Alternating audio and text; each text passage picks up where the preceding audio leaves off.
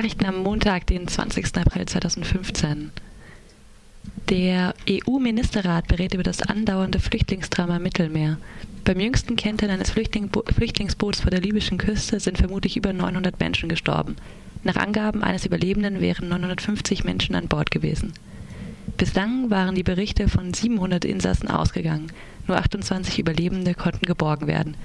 Damit sind seit Januar 2015 über 1500 Flüchtlinge zwischen Libyen und Italien ertrunken. Anlässlich des Unglücks beraten die EU-Außenminister heute über die politischen Folgen dieses Dramas.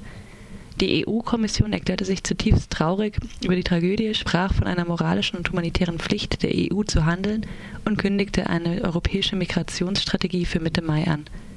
Es geht hier um die Bekämpfung von Menschenhandel und Schleppern, um die Bekämpfung der Fluchtgründe und schließlich darum, dass Herkunfts- und Transitländer die Migrantinnen davon abhalten, in die EU einzureisen.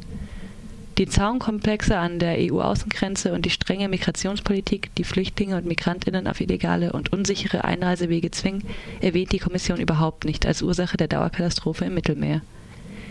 Der EU-Parlamentspräsident und Sozialdemokrat Martin Schulz kritisiert die niedrige Finanzierung für Rettungseinsätze als, als eine Schande.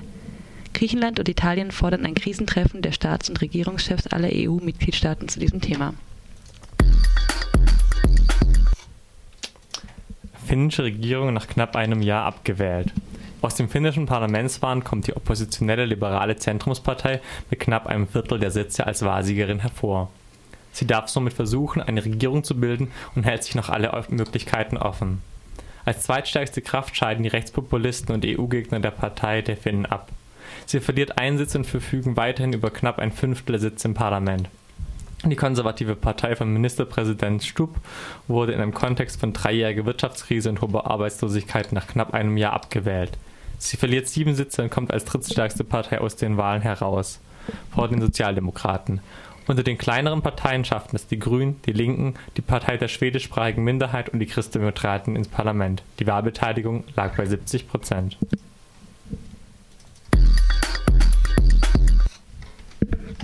Heute wird in allen städtischen Kitas in Freiburg gestreikt. Am heutigen Montag wird laut Stadt Freiburg, laut der Stadt Freiburg in allen 20 städtischen Kitas gestreikt. Gefordert wird eine höhere Eingruppierung der ErzieherInnen und mehr Geld, was die städtischen Arbeitgeber momentan noch ablehnen. 18 der städtischen Freiburger Kitas werden komplett geschlossen sein.